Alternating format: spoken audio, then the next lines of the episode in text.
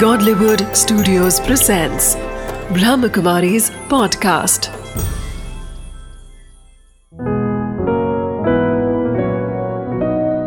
ज़िंदगी बने आसान। नमस्कार दोस्तों, ओम शांति। स्वागत है आपका हमारे प्रोग्राम ज़िंदगी बने आसान में। दोस्तों, जब हम बात करते हैं एक मोती की सागर के अंदर मोती चुनना बहुत ज़्यादा मुश्किल है, लेकिन जब आप उसे पा लेते हैं तो आपकी खुशी दुगनी हो जाती है। ज़िंदगी में हमारी बहुत सारी परिस्थितियाँ हैं, लेकिन एक चीज़ है, वो है कायम, वो है आपकी अंदर की शांति। आपको रियलाइज़ करने की ज़रूरत है कि अगर आपकी ज़िंदगी में शांति है पीस है तो आपकी ज़िंदगी बहुत ज़्यादा आसान हो जाएगी। हमारी ज़िंदगी में शांति का स्तर बढ़ाने के लिए हमारे साथ है ब्रह्म कुमार मोहन सिंगल जी। ओम शांति। ओम शांति। स्वागत है आपका हमारे प्रोग्राम में। थैंक यू भाई जी हम बात कर रहे थे ज़िंदगी के बारे में सेलिब्रेशन के बारे में। सेलिब्रेशन अपने आप में एक बहुत ही खुशनुमा शब्द है। सुनते ही हमारी ज़िंदगी का स्तर और ज़्यादा बढ़ जाता है। लेकिन कहीं ना कहीं जब हम बात करते हैं सेलिब्रेशन की उसका एग्जैक्टली exactly ऑपोजिट है पीस क्योंकि सेलिब्रेशन के वक्त तो हम पूरी तरह से खुश रहते हैं। बहुत शोर शराबा की बात हो रही होती है। लेकिन पीस उसका एग्जैक्टली exactly ऑपोजिट है। तो आपके हिसाब से पीस और सेलिब्रेशन के बीच में क्या कनेक्शन है? Peace is not simply the absence of noise peace is a state of mind और जहाँ व्यक्ति बहुत शांति के साथ साथ बड़ा शगुन का और बड़ा सुख का आनंद का पवित्रता का प्रेम का कई चीज़ों का अनुभव करता है। तो peace is not simply absence of war और एब्सेंस ऑफ़ नॉइस तो ये पहली बात तो ये है। दूसरी बात कि शांति भी कई प्रकार की होती है। हम्म। एक शांति है जो व्यक्ति कभी शमशान घाट वगैरह या किसी मृत्यु प्रसंग में जाता है। हम्म। तो वहाँ पर जाता है तो वह सन्नाटा होता है शांति होती है लेकिन वो भय मिश्रित शांति होती है। हम्म। कुछ ना कुछ उसमें भय का वातावरण रहता है। करेक्ट। तो इसीलिए वो शांति होते हुए व्यक्ति वो वैसी शांति सदा काल के लिए नहीं चाहता। करेक्ट। है ना? एक ये शांति है। दूसरी शांति है व्यक्ति जब शांति अंदर की चाहता है तो वो कभी पहाड़ों पर कंदराओं में गुफाओं में एकांत में चला जाता है तो उसे उस शांति में सगुन मिलता है थोड़ा सा हम्म। वो शांति का अनुभव करके खुश होता है लेकिन वो शांति भी हमेशा तो इसलिए नहीं रह सकती कि वो एनवायरमेंटल शांति है उस वातावरण के कारण वहाँ पर और ऐसा वो नहीं है अल्लाह गुल्ला एकांत में उस शांति का अनुभव और वातावरण उसकी मदद कर रहा है। करेक्ट ठंडी हवाएँ हैं एकांत है जल है पहाड़ का है वृक्ष है ये दूसरा हो गया। एक तीसरी और शांति है जहाँ वो भी वातावरण संबंधी लेकिन मंदिर में मस्जिद में चर्च में कहीं भजन कीर्तन में वहाँ वो जाता है तो उसे काफ़ी शगुन मिलता है बहुत अच्छा लगता है। तो वहाँ पर उस शांति के साथ साथ उसे मंट्री खुशी का जो अनुभव होता है वो भी उस वातावरण के कारण है। एक चौथी शांति है जो शांति में व्यक्ति अपने अंदर जैसे उतरता है जैसे कई धर्मों में और संप्रदायों में है बुद्ध धर्म आदि वगैरह में भी है बस एकांत में चले गए वो। वहाँ ईश्वर का कंसेप्ट नहीं है वहाँ बस आत्मा का वही कंसेप्ट है और एकांत में गए अपने अंदर उतरे और बस शांति की अनुभूति। जितनी उनके अंदर शक्ति है उसका उन्होंने शांति का अनुभव किया। जी। लेकिन वो शांति भी सदा काल की नहीं है। क्यों? क्योंकि सोर्स ऑफ़ जो शांति है हम्म। उससे कनेक्शन नहीं है।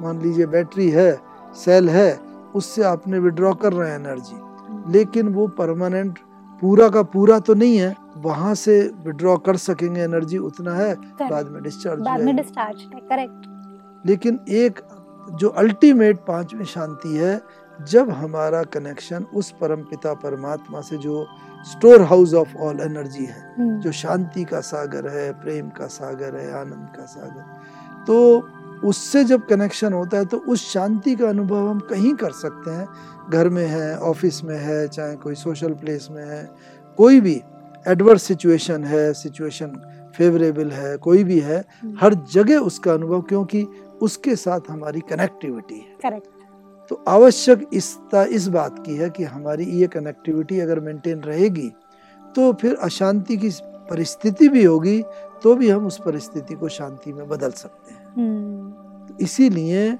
शांति अल्टीमेटली वो है जो ये राजयोग भी सिखाता है कि ईश्वर के साथ हमारा बुद्धि योग का संबंध अगर रहता है तो वो शांति का सागर होने के कारण मैं आत्मा जो शांत स्वरूप हूँ वो सदा उस शांति का अनुभव कर सकती भाई जी शोर में शांति ये दोनों एक्सट्रीम है।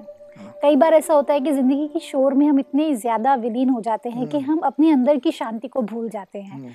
लेकिन अगर ज़िंदगी हमारी ऐसी है हमें बहुत ज़्यादा शोर में रहना है हाँ। जैसे अगर आप बात करते हैं किसी किसी, किसी म्यूज़िक की अगर जो म्यूज़िक क्रिएट करते हैं हम्म। या फिर कोई अ, कोई ऐसी जगह जहाँ पे बहुत ज़्यादा शोर हो रहा होता है वहाँ पे अगर अपने आप को शांत रखना है बैलेंस्ड रखना है वो कैसे क्रिएट किया जाए? क्योंकि कहीं ना कहीं आसपास वातावरण तो बहुत ज़्यादा अशांत है।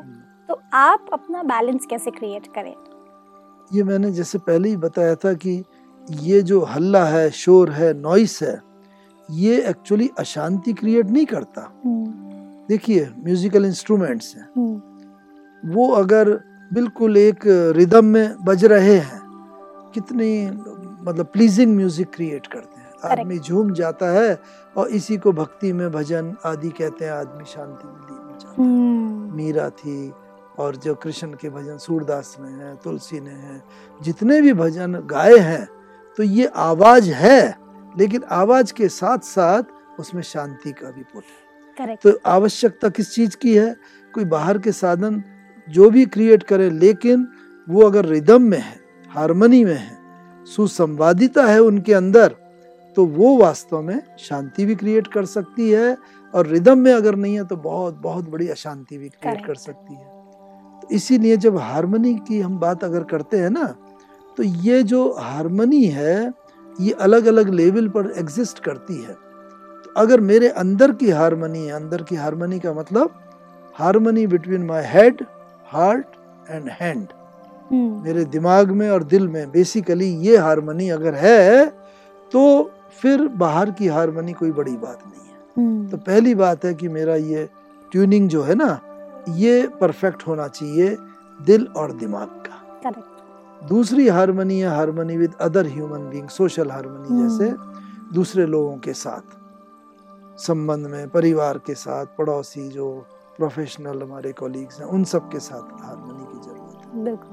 फिर तीसरी हारमोनी है दूसरे जो जीव जंतु हैं उनके साथ। हम्म, मनुष्यों की हद तक हारमोनी की तो हम बात कर लेते हैं पशु पक्षी जीव जंतु उनके साथ फिर भी हारमोनी नहीं हम समझते हैं वो हमारे अ, उनको उनका काटना मारना भोजन करना वो हमारा अधिकार है। हम्म, लेकिन उनके साथ एक प्रॉपर हारमोनी रहे बड़ा अच्छा किसी ने की तुलना करी थी मनुष्य से कि बच्चा जब मनुष्य का पैदा होता है ना तो क्या होता है? बस माँ के साथ चिपका रहता है माँ ही उसका संसार है। करेक्ट तो पेड़ पौधे जो हैं they are the youngest member of our family वो धरती माता के साथ जीवन पर्यंत लगे रहते हैं। हम्म, जीवन पर्यंत। जी। फिर बच्चा जब मनुष्य का बड़ा होता है ना चलना सीखता है तो दो हाथ दो पैर से चलता है। हम्म, चार से हाँ? ऐसे ही जो चौपाए हैं पशु हैं वो हमारे सेकंड यंगेस्ट मेंबर हैं क्योंकि बच्चा थोड़ा बड़ा हुआ ऐसे चल रहा है। तो चौपाए जो पशु पक्षी हैं वो हमारे सेकंड यंगेस्ट मेंबर हैं। देन जब बच्चा और बड़ा हो जाता है दो पाँव से चलता है तो he is the eldest member of the family मनुष्य। So we human being are the eldest member of this वसुधैव कुटुंबकम जिसमें हम एल्डेस्ट मेंबर हैं हमारे यंगर मेंबर पशु ये है चौपाए वगैरह ये सारे हैं and the youngest member are पेड़ पौधे जो धरती माता के साथ लगे हुए हैं। तो इसीलिए हारमोनी अगर इनके साथ होगी सबके साथ तो हमारी अल्टीमेटली चौथी हारमोनी जो प्रकृति के साथ हम्म, क्योंकि ये संसार है ही है पुरुष और प्रकृति का खेल। अच्छा। ऐसा कहते हैं। पुरुष माने मनुष्य और और प्रकृति प्रकृति माने नेचर ये शरीर भी हमारा प्रकृति का बना हुआ है। तो इसीलिए आवश्यकता ये हारमोनी की है अगर ना तो वो बाहर का जो आपने बताया कि म्यूजिकल इंस्ट्रूमेंट या कहीं ऐसी जगह है तो ये हमारा माइंड कैसे वर्क करता है? मुझे एक छोटी सी वो बात याद आ रही है। एक व्यक्ति एक गुरुजी सन्यासी के पास गया। जी। गुरुजी मुझे जरा ये बता दीजिए शांति की बात और जीवन कैसे जीना है आदि आदि। तो उन्होंने कहा बैठो। अच्छा है। बैठे। इतनी देर में भूकंप आया। अर्थक्वेक। तो वो आदमी भागा एकदम बिल्डिंग के अंदर था हम्म। है। और सारे लोग हल्ला होने लगा बाहर भागो भागो भागो। तो इसने भी चिल्ला किया गुरुजी भागो भागो भागो। वो वहीं बैठे रहे। बस ध्यान में गए। तो जब भूकंप वगैरह रुक गया चारों तरफ़ बहुत विनाश वगैरह हुआ फिर वो आदमी लौट के आया। गुरुजी इतना सब बाहर हो रहा था आप ध्यान कैसे लगाया आपने हम्म, इतने हल्ले गुल्ले में? आप नहीं गए मैंने तो बहुत कोशिश करी आपको बाहर हम्म। भागने। क्या नहीं भागा तो मैं भी। हम्म, तुम बाहर भागे मैं अंदर भागा। क्या बात है। हाँ। और अंदर मैं उस एकांत में चला गया जहाँ कोई टर्मोइल नहीं था जहाँ कोई अर्थक्वेक नहीं था। और देखो मेरी बैलेंस मेंटेन रही। तो भागना ये निर्भर करता है हमारी स्टेट ऑफ़ माइंड पर। बाहर भागे अगर हम अंदर भागेंगे जैसे आई ऑफ़ द स्टॉर्म की बात भी हुई थी कुछ दिन पहले स्टॉर्म आता है तो अंदर भागेंगे तो हमें किसी भी प्रॉब्लम का सॉल्यूशन मिलेगा। And then if we implement that solution we will find कि वो बिल्कुल एक्यूरेट सॉल्यूशन है और जीवन में बड़ा लाभदायक है। करेक्ट तो अल्टीमेटली सॉल्यूशन ढूंढना है इधर से एक्स से वाई से जेड से कहीं से भी ढूंढे लेकिन it should be accurate and applicable to our life correct और ये देखा गया है कि अंदर जाके अगर हम सॉल्यूशन ढूंढते हैं ना तो उसमें पूरी एक्यूरेसी होती है एंड लाइफ के लिए वो बहुत यूजफुल होता है। भाई जी ऐसा भी होता है कई बार कि जब हम बात करते हैं पीस की हम्म, हम कई बार चले जाते हैं वैकेशंस पे हम्म, कि भाई मैं अपनी रूटीन लाइफ से बोर हो चुका हूँ हम्म। अब मुझे चाहिए वैकेशन मुझे चाहिए ग्रीनरी मुझे चाहिए स्नो मुझे चाहिए रेन्स। ये ऐसा क्यों होता है कि हम प्रकृति में जाकर के पीस को ढूंढते हैं जबकि रियलिटी अगर आप ये कह रहे हैं कि पीस हमारे ही अंदर है तो हम फिर एक्सटर्नल सोर्सेज की ज़रूरत हमें क्यों है? नहीं हमारे अंदर भी है। हम्म, ये नहीं वो एक मीन्स है। ओके हाँ तो कोई भी मीन अगर होता है ना थ्रू दैट मीन हम समझते हैं। अब ये भी रानी के गले का हार की तरह है आपने कहानी सुनी होगी। हम्म। सब जगह ढूंढ रही थी लेकिन उसके गले में ही पड़ा था। करेक्ट तो ये लेकिन दैट इज़ द मीन्स वो हम समझते हैं जब तक मैं अपने रेगुलर रूटीन वर्क से बाहर नहीं जाएँगे तब तक मुझे पीस नहीं मिलेगी। क्योंकि हमारी ऐसी धारणा बन जाती है वो व्यक्ति ऐसा है उसके कंपनी में ये होगा ये नेचर ऑफ़ वर्क है। इसीलिए इस change is the law of nature hmm, तो जहाँ पर भी चेंज होता है ना हमें लगता है कि वो जैसे कहते हैं दूर के ढोर सुहावने हम्म, तो चेंज में जाकर के हम उस शांति है तो हमारे अंदर। It is a subtle thing hmm, देखिए जितनी चीज़ें हैं वैल्यूज़ ये सब सटल है। प्रकृति और ये सब चीज़ तो स्थूल है। लेकिन शांति प्रेम आनंद पवित्रता ज्ञान शक्ति ये सारी चीज़ें सटल है सूक्ष्म है। तो ये हैं हमारे अंदर ऑलरेडी लेकिन इनको एक्सप्लोर करना वो उसके लिए वो मेथोडोलॉजी हम अपनाते हैं। हम्म, कि हम उधर चले गए उधर चले गए लेकिन ultimately I only feel that peace correct वहाँ भी गया है तो फील करने वाले तो हम ही है ना। हम्म, वहाँ से ढो करके तो ला ही नहीं सकते उस हम्म। पीस को। करेक्ट यहाँ आकर भी कुछ दिन तक मेंटेन रहती है, फिर बाहर के एनवायरनमेंट के अनुकूल वो चेंज हो जाती है। तो इसलिए मैथोडोलॉजी हम भिन्न भिन्न अपनाते हैं। And this is one of the methodology and there is no harm कि कोई भी करें अल्टीमेटली अगर वहाँ हमें अनुभव होता है fine there is nothing wrong in it भाई जी जब हम बात करते हैं सन्यासियों की हम्म। वो सब कुछ छोड़ छाड़ कर घर बार सब कुछ छोड़ छाड़ कर कहते हैं कि भाई मैं शांति की तरफ़ जा रहा हूँ। अब मुझे शांति चाहिए ज़िंदगी में मुझे ये शोर शराबा पसंद नहीं है। तो वो चूज़ करते हैं पीस को। लेकिन पीस क्या उन्हें एक्चुअली में मिलती है? क्योंकि अगर हम उनको सब कुछ मिल रहा है तो फिर हम अपने घर बार के साथ क्यों रह रहे क्यों ना हम भी चले जाए शांति के लिए? देखिए उन्हें पीस मिल रही है या नहीं ये तो वही पता है। हम्म, जान सकते हैं। लेकिन वास्तव में ना छोड़ने के बाद हमारा इंटरेक्शन कई सन्यासियों से हुआ। अच्छा। हाँ मैंने आपको बताया भी था कि मैं उधर देहरादून का निवासी हूँ तो हरिद्वार ऋषिकेश वगैरह में छुट्टियों में हम जाते थे। हम्म, हम्म, और काफ़ी वहाँ पर एक एक महीना छुट्टियों में रहते थे। हाँ तो ये क्वेश्चन का तो सबसे एप्ट आंसर आप ही दे पाएँगे। नहीं तो कईयों से इंटरेक्शन हुआ। जी। तो ऐसा प्रतीत हुआ और वो पब्लिक में इसे एक्सेप्ट नहीं करेंगे चाहे हम्म, लेकिन उन्होंने अलग से कईयों ने ये एक्सेप्ट किया भाई हम कहने के तो आ गए लेकिन अभी भी हमें घर में पत्नी की या बच्चे की या उसकी याद आती है। और वो स्वाभाविक है कि जिसके साथ उनके कर्म बंधन जुड़े हुए हैं छोड़ के फिजिकली आ जाएँ लेकिन मन तो ऐसी सूक्ष्म चीज़ है उसे तो कोई मीन्स चाहिए नहीं। करेक्ट तो इससे हम समझते हैं कोई उतना लाभ नहीं है क्योंकि mentally if you are connected and physically you are away तो इससे तो और दुख होने की अनुभूति है। तो आवश्यकता क्या है? अपना एटीट्यूड माइंड का वो चेंज करना। हम्म, परिस्थिति एक्सटर्नल आपने चेंज करी it may help for the time being लेकिन ये भी हमारी भारतीय संस्कृति में कहा जाता है जैसा अन्न वैसा मन। सन्यासी है लेकिन अन्न अगर गृहस्थियों का खा रहा है वो बना के ला रहे हैं। हम्म, और गृहस्थी का अन्न में तो परिवार का वो सारे के सारे अंश मौजूद हैं। हम्म, तो जैसा अन्न खाएगा तो वैसे ही उसका मन होगा तो स्वाभाविक रीति से उसका मन उधर की तरफ़ भागेगा। अच्छा मतलब हमारे मन का हमारे खान पान का बहुत कनेक्शन है? हाँ अन्न का पानी का कहते हैं जैसा अन्न वैसा मन जैसी पानी वैसी वाणी। हम्म, ये चीज़ तो जीवन के लिए आवश्यक है। सिर्फ़ आपने पैसा कमाया न कमाना छोड़ दिया यही अनफ नहीं है। अन्न तो आप खा ही रहे हैं गृहस्थी का। पानी भी पी रहे हैं श्वास भी हम्म। ले रहे हैं। ये सब जो कर रहे हैं और जिसने भी अन्न लाया गृहस्थी वाला उसने पैसा किस ढंग से कमाया है?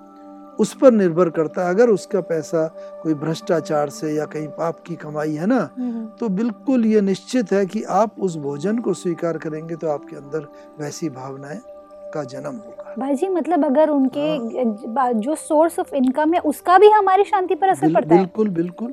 और इसीलिए परिवार वगैरह में हमें याद है हमारी जनरेशन में काफ़ी पहले शुरू बोला करते थे भाई मैं मैं कैसे भ्रष्टाचार का पाप का कमाऊँगा? मैं बाल बच्चे वाला हूँ मैं तो ऐसा नहीं कर सकता। हम्म। मेरे भी बाल बच्चे हैं। हम्म, अभी भी वही बात बोलते हैं भाई मैं बाल बच्चे वाला हूँ मुझे तो उनकी पालना करनी अगर ये नहीं करूँगा तो कैसे करूँगा? करेक्ट तो वो, मतलब उनके सोचने का ढर्रा वो बदल गया है क्योंकि परिस्थितियाँ बदली हुई हैं। हम्म, मुझे वो उस रहट की याद आती है कवि की कल्पना। पानी होता है ना जैसे कुएँ में। हम्म, तो रहट अब यूपी वगैरह में रहट बोलते हैं वो चारों तरफ़ उसे घुमाते हैं बैल से या किसी से तो वो रहट घूमती है बाल्टी जैसी लगी होती है वो नीचे से भर के आती है पानी ऊपर उलट जाती है ना? अच्छा। उसे रहट बोला करते हैं उधर नॉर्दर्न इंडिया में। हर जगह गाँव गाँव में कुएँ में वो होती है। तो नीचे जाती है खाली ऊपर से नीचे से भर के आती है हम्म, और ऊपर जब जब टर्न होती है पानी निकल जाता है तो नाली में जाता है और वो नाली से पूरे खेत में वो चला जाता है। तो किसी की कल्पना है एक रहट एक बाल्टी जैसी वो हंस रही थी एक बाल्टी रो रही थी। हम्म, तो हंसने वाली ने रोने वाली से कहा पूछा भाई तुम क्यों रो रही हो? हम्म, तो भाई मैं इसलिए रो रही हूँ कि मैं नीचे से भर के आती हूँ ऊपर आके फिर खाली हो जाती हूँ। इसलिए रो रही हूँ। कोई चीज़ मेरे पास है और अगर किसी ने मेरे से छीन ली काली होगी तो दुख होगा। हम्म, तो मैं इसलिए लेकिन मैं देख रही हूँ कि तुम भी मेरी तरह रहट का एक हिस्सा हो। तुम तो बहुत खुश हो हंस रही हो। तुम क्यों हंस रही हो? क्यों कैसे इतनी खुशी है तुम्हें? हम्म, तो उसने कहा मेरी भी बात यह है लेकिन मैं ऊपर से खाली जाती हूँ नीचे से भर के आती हूँ मैं इसलिए खुश हूँ। तो वो हम्म, भर के आ रही है अब कोई चीज़ नहीं है मेरे पास और मेरे पास अगर आ जाए जो मैंने एक्सपेक्ट की हो तो खुशी होगी। तो बात वही है खाली होना भरना होना। लेकिन एक खाली होने पर दुखी हो रही है एक भरने पर खुश हो रही है। करेक्ट तो ये हमारा सोचने का ढर्रा है कि हमें घर गृहस्थी में परिवार में रह के भी शांति मिल सकती है। पूरी की पूरी ये नहीं कि मैं जंगल में जाऊँ सबको छोड़ूं तब मुझे शांति मिले। हम्म, यहाँ भी मिल सकती है और अगर मैं छोड़ के गया वहाँ भी नहीं मिल सकती। करेक्ट। हाँ। तो क्यों मैं परिवार को और उसको छोड़ूं जिसको मैंने जन्म दिया है और जिसके साथ मेरा संबंध है हम्म, उनको अनाथ बना के क्यों जाऊँ? सही बात है। तो इसीलिए ये भी एक बैलेंस ज़रूरी है मेंटल बैलेंस कि उनका भी मुझे वो करनी है और शांति की अनुभूति के लिए मुझे कुछ छोड़ने की ज़रूरत नहीं है स्टेट ऑफ़ माइंड वो मुझे बदलनी है बस यही ये ईश्वरीय विश्वविद्यालय सिखाता है। भाई जी अगर हम बात करते हैं कर्मों की हम्म, कर्म बंधन से तो कोई भी नहीं छूट सकता। ऐसा कहा गया है। लेकिन हम जब बात करते हैं कर्मों की हमारे अच्छे कर्म और हमारे बुरे कर्म क्या ये भी हमारी शांति पर असर डालता है? क्योंकि कहीं ना कहीं जब हम बात करते हैं कर्मों की हम कर तो रहे होते हैं हर दिन। हमें पता भी नहीं चलता कि हम एक दिन में कितना कुछ कर लेते हैं। लेकिन कई बार हम बुरे कर्म करते हैं और फिर भी हमें हम नोटिस करते हैं कि कुछ लोग बुरे कर्म करते हुए भी बहुत शांति से जी रहे हैं। और कुछ लोग अच्छे कर्म करते हैं लेकिन फिर भी अशांत है। ऐसा क्यों होता है? ये आपने कहा और वास्तव में ऐसा कई बार होता है। अक्सर कहते हैं लोग बड़ा वो पापी है ये है भ्रष्टाचारी देखो कितना खुश है हम्म, बहुत पैसा है। हम्म, जो अच्छे वाले हैं वो दुखी हैं। तो होता क्या है कि एक कॉन्शियसनेस की बात है कर्म। हम्म, ये एक रिकॉर्डर है जैसे हम्म। आत्मा जो भी हम कर्म करते हैं ना इसका सारा का सारा स्टोर हाउस आत्मा के अंदर इकट्ठा होता है संस्कारों के रूप में। अच्छा। अच्छा हो बुरा हो आत्मा जो है मन बुद्धि संस्कार सहित है ऐसा बताया जाता है तो मन सोचने की शक्ति बुद्धि निर्णय की शक्ति और संस्कार माने जब हम कर्म करते हैं ना तो वो कर्म का अच्छा या बुरा संस्कार हमारा बनता जाता है और उसी के आधार पर फिर नेक्स्ट कर्म करते हैं इट इज़ ए सर्किल कैसे? तो इस कारण से आप देखते होंगे आपने मानो क्रोध किया। हम्म, तो बहुत डांट दिया उस वक्त तो आवेश में कर लिया। हम्म, लेकिन आप देखेंगे थोड़ा एक आदमी बैठे तो आपकी कॉन्शियसनेस थोड़ा बाइट करेगी थोड़ा ये होगा मैंने क्यों करा बेचारा? रो रहा था वो रो रही थी। जिसके भी ऊपर हम्म, आपने सो कॉल्ड अत्याचार किया हम्म, तो कॉन्शियसनेस थोड़ा दुखी होगी। करेक्ट है ना? लेकिन अगर ये करते जाएँगे बार बार करते जाते हुए हमने धीरे धीरे अपने कॉन्शियसनेस को किल कर दिया और बाद में फिर वो जैसे वो दुखी होना बंद हो जाएगा। करेक्ट तो होता क्या है कि कॉन्शियसनेस हमें चेतावनी तो देती है लेकिन हम कई बार उसकी बात सुन के चेंज हो जाते हैं कई बार हम नहीं होते हैं हम्म, हमारे वेस्टेड इंटरेस्ट के कारण। तो इसीलिए ये देखा गया है कि जो आदमी कर्म करता है और ये हम केवल इमीडिएट कर्मों का इस जन्म के कर्म का ही देख रहे हैं। हम्म, पूर्व जन्म के संचित कर्मों का नहीं देख रहे हैं। हम जो भी हैं आज हमारा जब जन्म हुआ तो पूर्व जन्मों के संचित कर्मों के आधार और संस्कारों के आधार पर ये जन्म लिया और क्यूमुलेटिव होता जाता ही है पर भाई जी कई लोग तो ऐसे हाँ। कहते हैं कि यही एक ही जन्म है इसमें इसी में सब कुछ जो करना है कर लो। तो हम ये चीज़ कैसे प्रूव हो कि पिछला जन्म भी था और अगला जन्म भी होगा? ये तो बड़ा सिंपल है इसको तो आज साइंस ने भी काफ़ी प्रूव कर दिया है क्योंकि आज जन्म लेते हैं बच्चे। हम्म, तो किसी का जन्म बड़े अच्छे सुखी घराने में होता है हम्म, कोई बेचारा भिखारी के रूप में उस जन्म में वहाँ परिवार में होता है। कोई अंधा लंगड़ा लूला होता है कोई तंदुरुस्त होता है। तो ये सब जन्म अब उस छोटे बच्चे का बेचारे का एक दिन वाले का क्या कसूर करेक्ट तो इसीलिए पूर्व जन्मों के संस्कारों के आधार पर तो उसका जन्म हुआ। लेकिन यहाँ पर उसका जैसा एनवायरनमेंट मिला फैमिली मिली परिवार और जैसा आगे वो एजुकेशन उसके आधार पर फिर उसके संस्कार उसके बढ़ते जाते हैं बनते जाते हैं। लेकिन पूर्व जन्म के संस्कार तो हैं ही उसके आधार पर तो मिला। इसीलिए जो आपने प्रश्न किया ना कई खराब खराब लोग हैं बहुत पापी हैं वो भी बड़े सुखी हैं। हम्म। अच्छे लोग हैं वो दुखी हैं। वो इस कारण से इस जन्म में वो हमें पापी और खराब और वो सब दिख रहे हैं। लेकिन पूर्व जन्मों के संचित कर्मों का और उन संस्कारों का प्रभाव वो टोटल नेट इफ़ेक्ट जो है अभी तक भी उनका वो पॉजिटिव अच्छा है।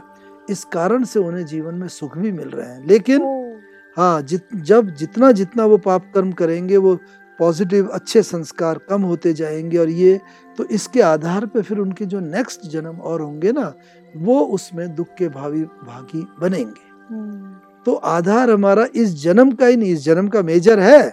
लेकिन टोटल पिछले जन्मों के संचित कर्मों के आधार पर ही हमारे कर्म भी होते हैं उसका हमें फल भी मिलता है और वो तो इमीडिएटली देखने में आता है। तो हम्म, इसलिए कई बार एडवर्स दिखता है बहुत अच्छा कर रहा है बहुत बढ़िया इंसान है फिर भी उसे दुख भोगना पड़ रहा है।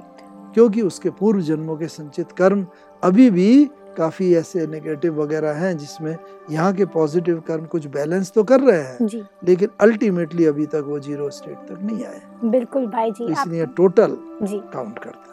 जी भाई जी आपने बिल्कुल कहा कहीं ना कहीं जब हम बात करते हैं कर्मों की वो हमारी ज़िंदगी पर बहुत ज़्यादा असर डालते हैं। इसीलिए हमें अच्छे कर्म करने हैं ताकि हमारा जो फ्यूचर जन्म हो वो और ज़्यादा बेटर हो जाए। थैंक यू सो मच भाई जी thank you for coming in this show ओम शांति। ओम शांति। दोस्तों, हमने क्या जाना? जब हम बात करते हैं कर्मों की, जब हम बात करते हैं हमारी शांति की, ये दोनों एक दूसरे से बहुत ज़्यादा कनेक्टेड है। अगर हमारे कर्म अच्छे हैं तो हमारी ज़िंदगी में शांति ज़्यादा आएगी।